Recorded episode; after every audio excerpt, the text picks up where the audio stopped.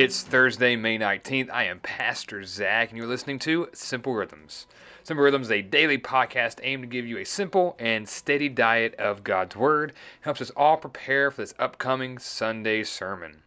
There are three aspects of Simple Rhythms read, pray, and sing.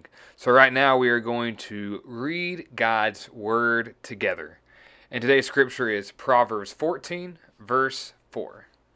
And God's Word says, Where there are no oxen, the feeding trough is empty, but an abundant harvest comes through the strength of an oxen.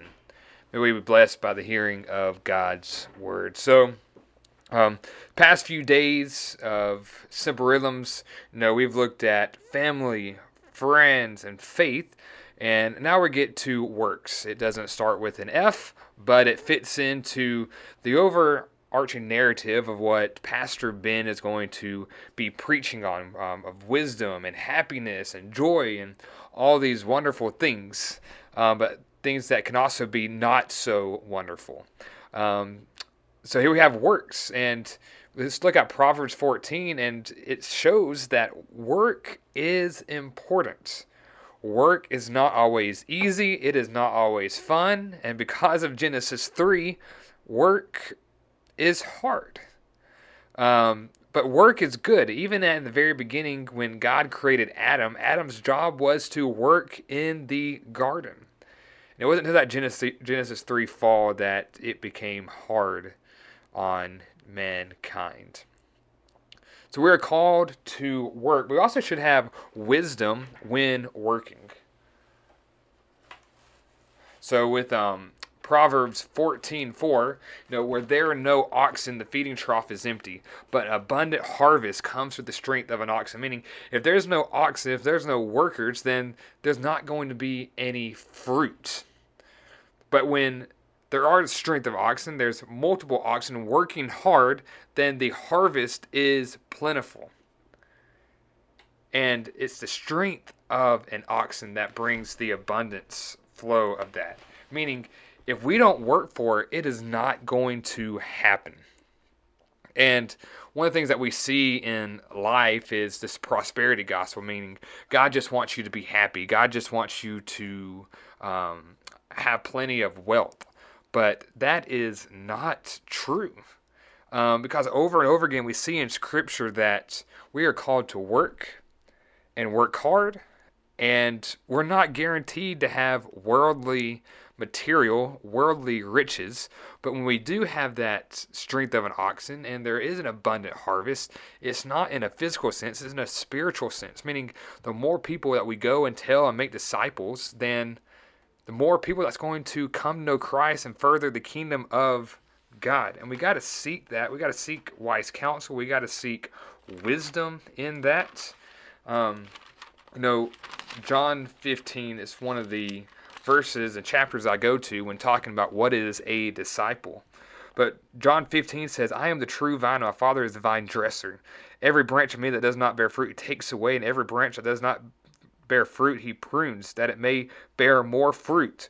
Already you are clean because the words I have spoken to you abide in me, and I in you, and the branches cannot bear fruit by itself unless it abides in the vine. Neither can you unless you abide in me.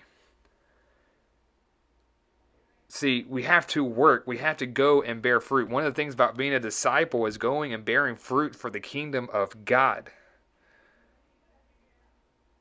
Here at First Baptist, we believe you know, we exist to glorify God and making disciples of all nations. And making disciples isn't always easy. Telling other people and bringing them into our life and building them up and pouring ourselves into them is not always easy because there's times where we pour ourselves into people and then they still turn away from God, and there's a burden with that, and it's heavy.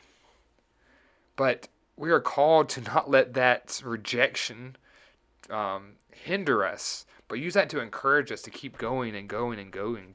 And we just have to have wisdom behind the work because there's work that we can do that is not fruitful. There's work that we could do that is boastful. So when it comes to work, we have to be wise.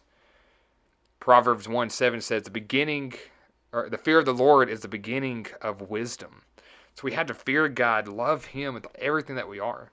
Then Matthew 7 Verse, verse 7 and 8 says, Ask and it will be given. Seek and you will find. Knock and the door will be open to you. For everyone who asks and the one who seeks finds. And the one who knocks, the door will be open. You know, this is talking, you know, about salvation, but it can also be applied to wisdom. And over and over again, we ask for that wisdom. God, show me the way. But yet we do nothing about it. We don't seek, we don't knock. We say, God, show me the way, show me what to do. But we don't do anything about that asking. We, and we never dive in His Word. We don't pray. We don't seek wise counsel from other people. And if we're not careful, we will work for ourselves and not for the kingdom. You know, I've talked to many people um, in this church, and their work is their mission field, and they truly believe that. See, me as a pastor, um, it's easy for me to have gospel conversations and go some, up someone and start talking about work. But yeah, I work at First Baptist, and that's an easy win for me. But when you're in the real world, um, those gospel conversations can be harder. There's so many in our church that I've ate lunch with, had conversations with. They go, you know, I work here, and I get to have these gospel conversations with unchurched people every day. And that is what we're called to do. Make disciples wherever you are. You don't have to work at a church. You don't have to be on the a quote unquote mission field because your life is a mission field. But where there are no oxen, the feeding trough is empty. And you get to be that ox that's full of strength that gets to go and hopefully have an abundant harvest where you are in your life. Colossians 3:23 says, "Whatever you do, work heartedly, as for the Lord and not for men." Because when we work for men and we work for ourselves, we become prideful, we become boastful. When we work for the Lord, that harvest is plentiful. And that is what we are called to do go and make disciples of all nations. I encourage you to pray that we would encourage the young people in our life to work hard to make disciples and to take dominion over God's creation. Well, thank you for listening. I am Zach. Hope to see you again next time on Simple Rhythms and hope to see you this Sunday at First Baptist.